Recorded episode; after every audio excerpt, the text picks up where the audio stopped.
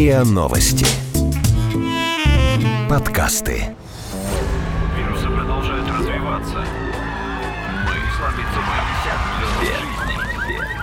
Мы, мы, все, все, мы, мы, все умрем.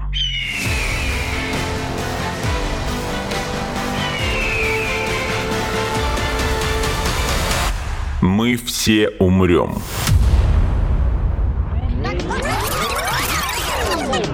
Но это не точно.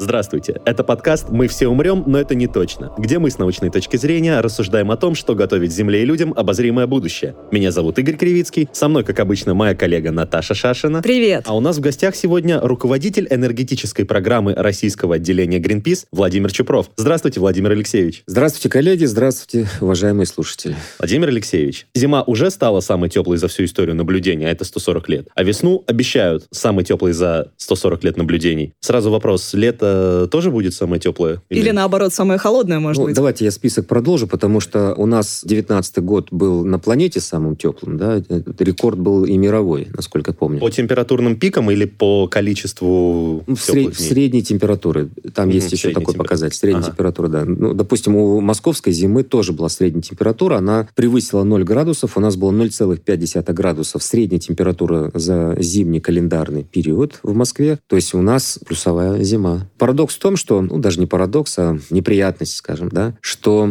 изменение климата, а это все связано с этим, Мгм. оно привело не к тому, что у нас поднимается температура, уровень мирового океана, закисляется мировой океан, да, все это, скорее всего, наши уважаемые слушатели прекрасно понимают, знают, и меняется уровень предсказуемости и возможности прогнозирования на там месяцы вперед. Я Ну, так понимаю, в худшую сторону меняется. Э, В худшую, да. То есть, если раньше можно было примерно оценить, что у вас такая-то зима, там, суровая зима, то лето будет, например, более теплым. Вот это можно было еще делать там 20, 30, 40 лет назад. Ну, в средние века люди вообще как бы на Евлампия Барматун, значит, у нас овес наклонился вправо, значит, весна будет урожайной. То есть, это еще можно было и по таким каким-то признакам. Ну, я надеюсь, методы с тех пор немножко А, изменились. изменились, но э, проблема в том, что изменение климата все изменило. Значит, как пришел лесник и всех разогнал. Потому что сейчас это невозможно в принципе. И может э, случиться и как аномально жаркое лето, ну, если мы про европейскую часть России, так и аномально холодное. То есть изменение климата — это то, что называется, перемешали все карты на столе, и прогнозирование стало абсолютно неблагодарным делом в этой связи. То есть аномально теплая эта зима стала, потому что это не продолжение вот этой цепочки постепенного роста температуры, которую можно было наблюдать в Ну, последние если лет. брать физику изменения климата, ну, есть такой предмет, э, физика атмосферы, атмосферных явлений, да, который изучает как раз вот изменение климата. Э, Там э, неправильно говорить, что вот у нас нагревается планета, идет глобальное потепление, поэтому нагревается, ну, допустим, мы получаем аномально теплую зиму в Москве, да, нет. Значит, там немножко другая история. Действительно меняется тепловой баланс, который мы измеряем, наблюдаем на поверхности планеты, а он меняется не сильно. Вот как бы если в абсолютных значениях брать, то там первые проценты, если не доли процентов, изменения баланса, который идет в плюс, когда парниковые газы, они, соответственно, удерживают тепло, оно уходит не в космос, оно удерживает как одеяло на поверхности планеты, благодаря тому, что у нас парниковый газ. И вот эти полградуса, они как бы не смогли бы поменять температуру, допустим, в Москве, да. Мы сейчас в ситуации, когда температура на поверхности планеты увеличилась, например, на 1,1 градуса в среднем. А у нас зимы, допустим, я с севера, да, с Коми, они потеплели там на 10-15 градусов О. плюс, да? Ну, Но из- они все равно остались в минусах в среднем. ну, было минус 54 в моем детстве, да, бегали, хоккей играли, кстати. А сейчас минус 35, уже холодно, да. Вот, пожалуйста, вам как бы скачок. Но где... Верхнюю пуговичку можно расстегнуть. Можно уже, расстегнуть, да.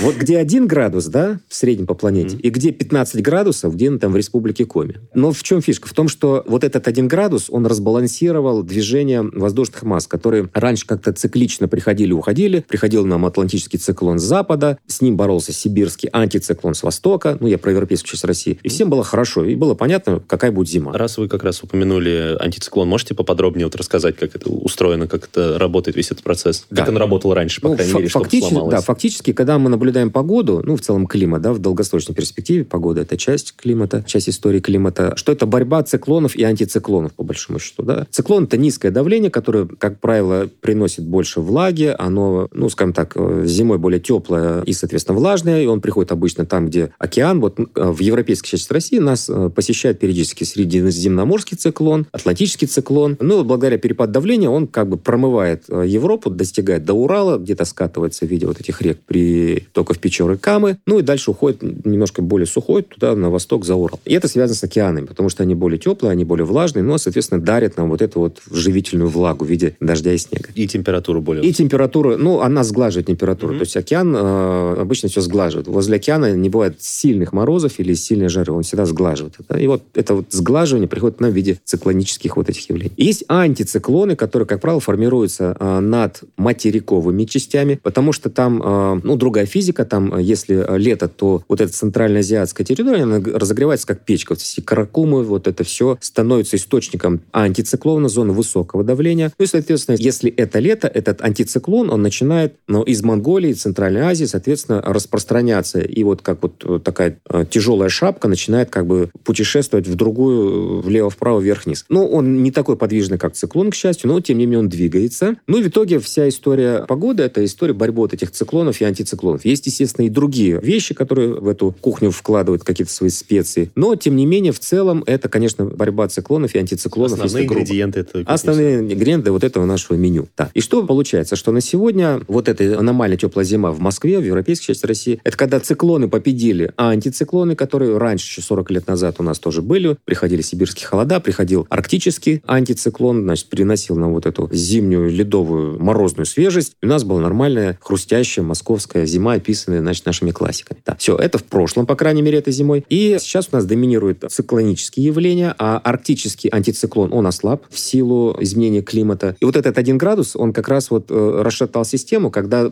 его было достаточно, чтобы разрушить движение массы, вот эта вот борьба и не янь циклонов, антициклонов, она фактически привела к победе кого-то одного. Но не значит, что антициклоны где-то проиграли, да? везде проиграли. Пожалуйста, Красноярск. Там как вот этот блокирующий антициклон, который привел к режиму черного неба, и вот эта вот э, сухая, не двигающаяся погода, нет ветра. Красноярск сейчас у нас, у нас в ложбине, ну, неудачная такая у него ландшафтная история. Ну и, соответственно, все выбросы, которые там есть, это транспорт, это уголь, это алюминиевое производство, все это стоит колом таким, да, в условиях вот этого антициклона. Нет ветра, высокое давление, все стоит. Вот люди этим дышат, черное небо, как бы, и вот мы видим дальше уже политические последствия всей этой истории. Мы все умрем.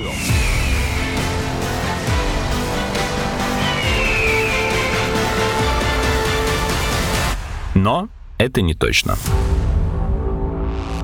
Аномалии, то есть, будут происходить чаще, скорее всего. Аномалии будут происходить чаще. Более того, статистически это у нас э, зафиксировано в сводках МЧС, в том числе то, что раньше у нас было примерно 160-180 аномальных явлений. Потому погодные в... явления, которые привели с э, начала 90-х. А, то есть не там в, в десятилетия, а просто а, зафиксировано. Ну вот смотрите, мы за примерно 25 лет в 2-2,5 раза выросли по количеству аномалий. То есть если раньше у нас каждые два дня в стране было что-то, ну там паводок или ледяной дождь, то сейчас это происходит происходит, ну, почти каждый день. То есть раньше было примерно 160-180, сейчас мы выходим 350, ну, на 400, я не помню, вышли уже или нет. И вот те смс которые мы получаем от э, МЧС, это вот об этом. То есть больше одной аномалии в день уже получается, ну, в, в среднем по России, да. Ага. В Москве это пореже, ну, там раз в одну-две недели мы получаем штормовое предупреждение, гололед и все остальное. Можно ли это тогда называть аномалиями, если это происходит Что это уже часто, новая да? нормальность. Ну, да, это хороший такой уже, наверное, терминологический, этический выбор для человека, что считать аномалией, что считать нормальностью, да, Поэтому здесь, ну да, человек привыкает ко всему, к сожалению, но здесь, понимаете, в чем проблема? В том, что не стоит к этому привыкать, да. Хочется, конечно, психологически как-то проигнорить это, но, знаете, последствия могут быть хуже. Вот сейчас лучше мобилизоваться и каким-то образом адаптироваться и избежать наихудших сценариев. А вот именно тепло, вот кроме Москвы, где еще это было? Вот именно такое... Ну, сильно, Европа, сильно Европа в тепле, Европа в тепле. Ну, все, что, я так понимаю, сейчас южнее центральной части Архангельской области, центральная часть республики Коми, там вот еще мороз сохранились. Все, что южнее, это все-таки уже а, такая теплая погода. А почему так, ну, такое именно распределение по погоде? Наверное, потому что все-таки арктический антициклон или вот эти холодные массы, они еще достреливают до там широты какой-то там Печоры, Архангельска, но южнее уже все, доминирует циклон. И, ну, дальше вопрос к физикам, которые должны рассчитать, вообще это очень сложные модели, почему именно на этой широте остановился фронт, в прямом переносном смысле, да, и почему он не пошел дальше, дальше, где будет в следующем году. То есть это не связано с тем, что какая-то территория более урбанизована и там больше городов, а какая-то наоборот. Это не связано с урбанизацией. Города, они дают тепло, но это, как правило, локальная история. Ну, по расчетам ученых, это примерно плюс 1, плюс 2 градуса. Но с точки зрения локального такого потепления, да, а, города дают свой вклад. Выезжаем там в районе там, Долгопрудного Лобни, там уже снег появляется, когда ноль в Москве, да. Но это все равно локальная история в пределах 1-2 градусов. А до сих пор вообще температура росла с каждым годом или нет? Вот зимой. Судя по тому, что нам дает Росгидромет, на сегодня средняя температура, мы о них должны говорить в первую очередь, да, средняя температура по России, она растет. Есть какие-то лакуны, где она стабильно или чуть падает, но в подавляющей части территории Российской Федерации, особенно европейской части, она, конечно же, растет. А насколько примерно там градус два в год, да? Ну вот не смогу сказать, э, специально не изучал конкретно вот эту статистику, но можно сказать, да, на 1-2 градуса в среднем, наверное, зимы теплеют, особенно в северных широтах. Ну, вот давайте я такую просто дам, чтобы от чего-то отталкиваться. Вот мы смотрели на начало марта, у нас получалось, что аномальная зимы на Чукотке это на 15 градусов, ну, 15-20 градусов, да. Ну, там должно быть минус, допустим, 25, минус 30, а там-то минус 5 сейчас. И 25 лет назад еще этого не было. Ну, можно считать, да, примерно 1 градус в год мы прибавляем. Последние 20-30 лет. А до каких пор Очень это грубая продол- такая оценка. До каких пор это продолжится, мы не можем предсказывать. Предсказать конкретно по конкретным регионам, на какие градусы температуры все это вырастет, нельзя. Ну, а если не по регионам, а в А целом? если в целом, то мы прибавляем э, в среднем по планете примерно, дай бог не ошибиться, на 0,1 градус в десятилетие. Эксперт пусть поправит, в среднем по планете. Ну и у нас это выливается на плюс 1 градус в среднем как бы по территории. Ну, зиму, в общем, стали теплеет на 1 градус. Как это продлится дальше? Ну вот дальше начинаются прогнозы, то, что мы назвали вещь неблагодарной. Там все время улучшаются модели, вводятся новые данные, модели улучшаются. Но считается, что если мы пойдем такими темпами, и человек не начнет снижать выбросы парниковых газов, вот тех самых, которые как одеяло нас вот окутали, и мы греемся, да, перегреваемся, то в этом случае мы можем выйти спокойно к 50 году или к концу столетия. Ну, метеорологи, они как бы меряют декадами, столетиями, 50-летиями. Ну, процесс-то не быстрый, да. Полувеками, процесс не быстрый. Мы можем выйти спокойно на плюс, э, еще плюс 2, плюс 3 градуса. В среднем по планете. Вот дальше умножать, сколько там может быть у нас в центральной части России. Ну, а если это э, представить как-то более наглядно, это означает, что к середине столетия Россия станет тем, что сейчас представляет Северная Италия. Мы уже примерно в таком режиме живем. Но в целом, да, это примерно плюс 3 градуса к середине столетия, к концу столетия. И в России это, ну, да, Италия, Северная, Центральная Италия. А то есть э, жителям Центральной России можно выбрасывать пуховики и меховые шапки? Ближайшие десятилетия, судя по прогнозам и то, как мы сейчас идем, да. Вот мы говорим про аномальную зиму, давайте не, не забывать про аномальное лето, потому что, еще раз, антиблокирующий циклон, который придет и принесет нам вот эту жару, как в 2010 году, вот это будет неприятно бронхолегочникам, тем, у кого сердечно-сосудистые заболевания. Кстати, аномальная зима в Москве в этом году, она ударила и по ним тоже, потому что э, были нарушены биологические циклы, там воздух был более влажный, то есть все люди, которые не привыкли к тропической зиме, назовем, да, вот они получили какие-то обострения. Я говорил как бы с парой психотерапевтов, и то, что весной был обычный осенью, весной пик обращения по ментальным э, вещам, то этой зимой он как бы был и зимой, эти- Мгм. этой зимой был тоже. Поэтому вопрос аномалий, на самом деле, он, наверное, на первое место я бы выдвинул. Мы все умрем.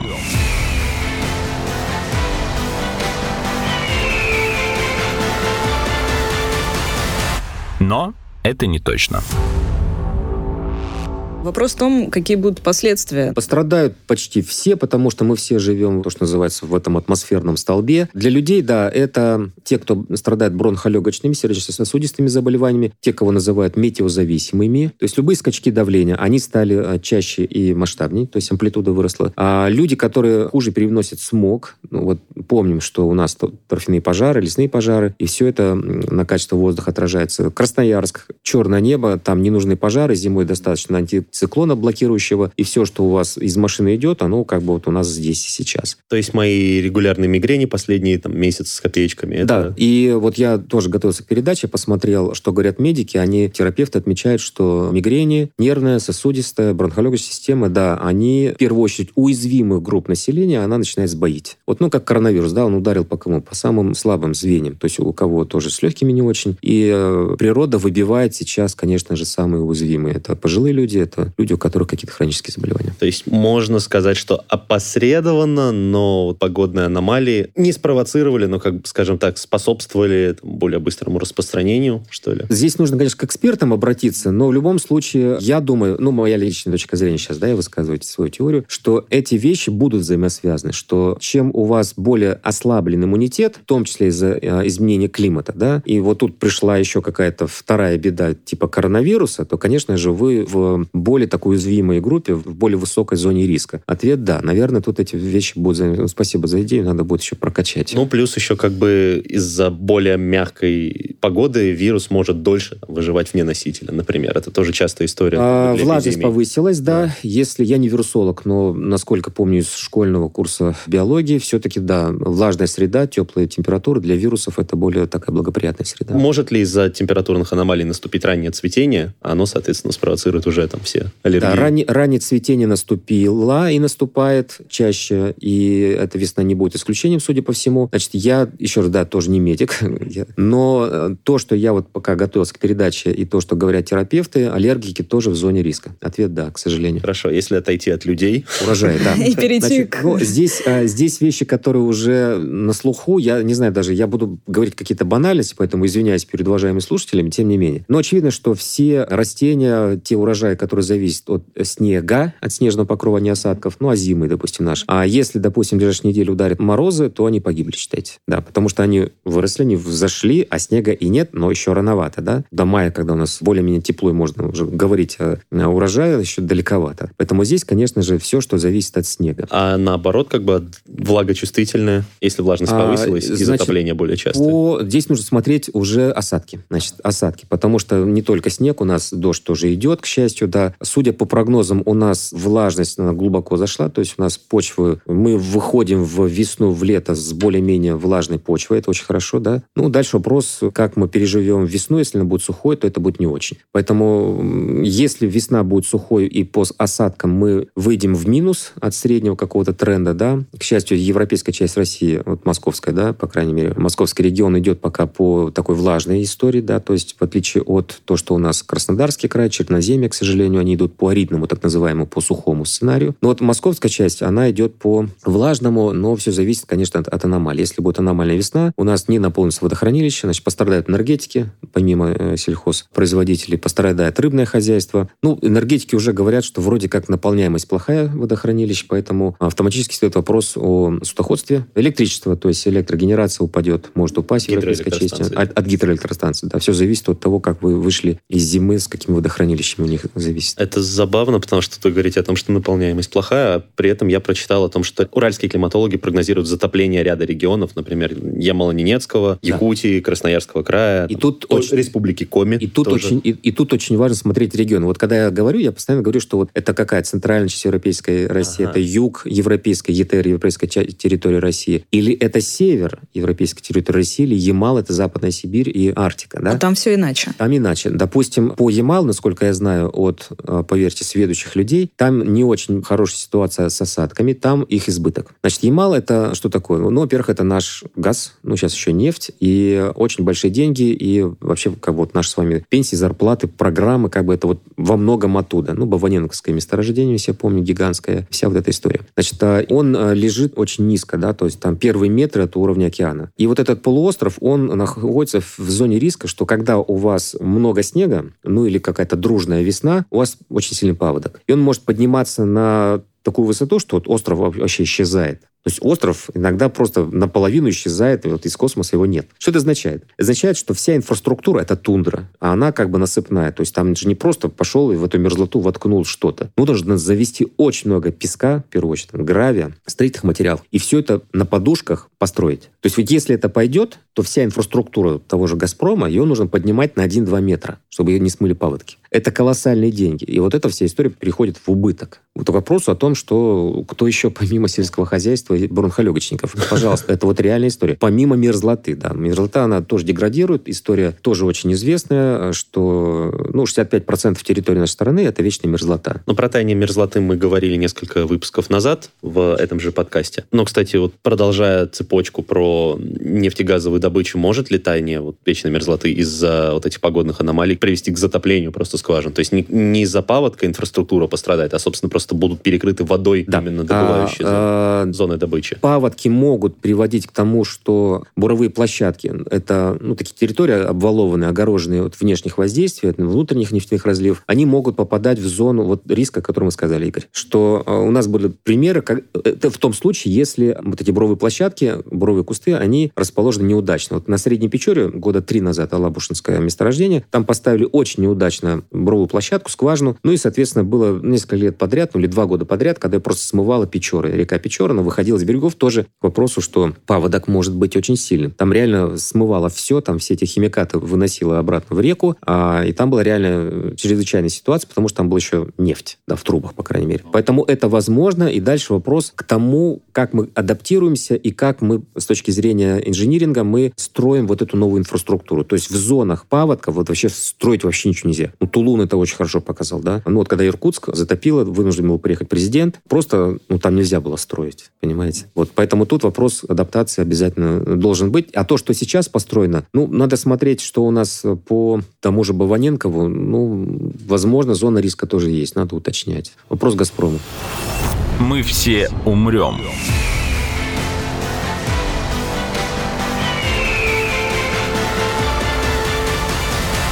Но это не точно.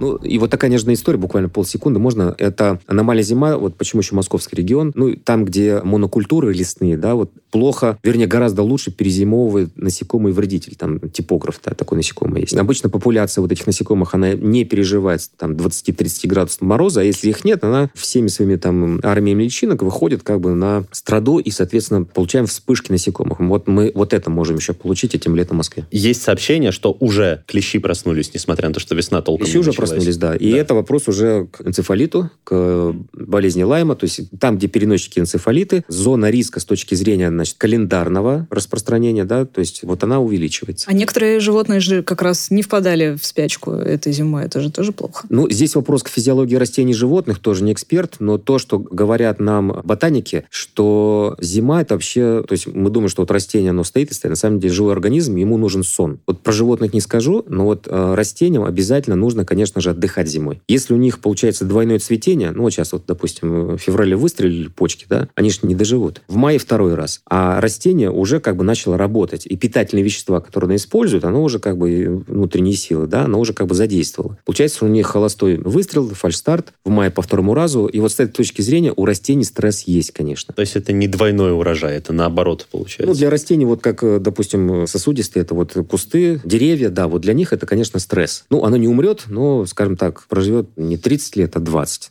Тоже плохо. Можно ли сказать, что в будущем из-за вот такого изменения климата и из-за погодных аномалий и у растений, и у животных, в принципе, сместится изменится как-то ареалы обитания? Он уже меняется. Он уже меняется, и в этом смысле биологи, вот интересно наблюдать их дискуссии, вот когда смотрите про изменение климата, говорят биологи и геологи, да? Ну, у геологов что, миллиард лет туда, миллиард лет сюда. Ну, динозавры еще где-то бегали. А вот он стоит, ландшафтовед, ну, вот у меня реальная история была. Говорит, ну, вот я стою, ничего не двигается, все нормально, 10 лет так же было. А биологи, на самом деле, живая, более подвижная материя, они говорят, ребят, все по-другому, все по-другому. Ареалы поменялись. Ареалы у насекомых, ареалы у тех, кто живет в норах. Вот раньше он мог жить в норе только в Томской области. А теперь стало теплее, как бы мерзлота отступает, и вот эти все животные, которые жили в норах, они идут на север, сейчас мигрируют в Тюменскую область, например, да. Меняется, соответственно, какие-то у птиц поведение меняется, да. Поэтому здесь, да, ответ очень сильно меняется, и биологи в этом смысле молодцы. Они вот в этом смысле союзники, они вот говорят, что изменение климата происходит. Владимир, завершающий вопрос. Мы начали говорить с того, что из-за погодных аномалий там выросла температура на 1-2 градуса, а закончили тем, что из-за этого может там остановиться нефтедобыча и появиться вспышки просто энцефалита там, когда их еще не было. А в чем погодные аномалии не виноваты? И особенно аномально теплая зима. В смысле, что они принесли хорошего? Ну, либо что они принесли хорошего, либо что им приписывают плохого, чего на самом деле не происходило. А, ну вот на вторую часть вопроса, наверное, сходу не смогу ответить. А из того, что аномалии принесли хорошего, ну, во-первых, стало теплее, меньше газа, ну, Москва, допустим, на газу сидит, да, требуется на отопление зимой. С другой стороны, мы это можем легко отыграть, если будет аномальная жара, мы включаем кондиционеры, мы этот газ сожгем на электричестве, да. Поэтому тут, наверное, баш на баш. Но с точки зрения, что люди стали стали меньше замерзать в снегу пьяные, да, вот это правда, да. Вот это мне реально говорили ученые, Меньше которые... замерзать, не меньше пьяных. А, ну, скажем так, пьяных меньше, наверное, не стало, но чуть-чуть меньше. Но умирать стали меньше, потому что замерзать негде, сугробов нет. Ну, что еще аномалии? Ну, вот иногда говорят, что аномалия этого, что где-то на Аляске поставили американцы какие-то антенны климатические, вот нам это прилетело. Это, это не так, да. Никаких климатического оружия нет, аномалии сами по себе. Вот говорить, что аномалии это что-то климатическое оружие нельзя. Вот в этом аномалии точно не виноваты. Аномалии сами по себе. Теория заговора не состоялась, это хорошая новость. Вот давайте хотя бы здесь радоваться. А, и еще одна хорошая новость. Знаете, я по жизни э, оптимист, у меня стакан всегда наполовину полный, что на самом деле вот вся эта история, она дает человеку уникальный шанс. Потому что люди, цивилизация вообще объединяются перед какой-то опасностью. Да? Ну вот коронавирус, да, он фактически объединил же людей, да? Ну, такое. Ну, правда, не все, не- что только, да, не всех, а, типа. Трампа, да, и, и Конти, да, это какая-то странная история сегодня была. Ну, они перекли границы, вы знаете, да? С одной стороны. С другой стороны, все равно выживем мы все равно вместе.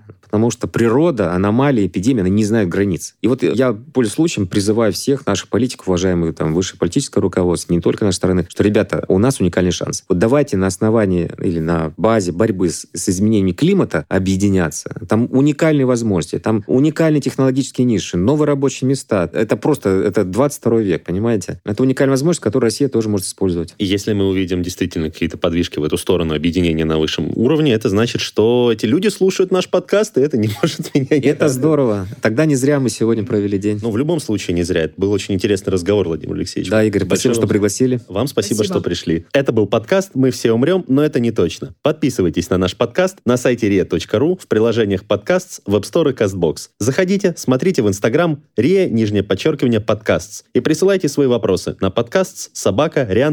Пока. Пока. До свидания.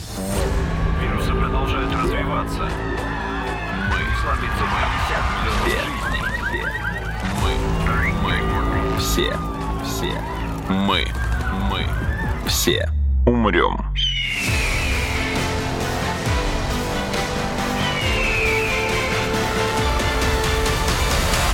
Мы все умрем.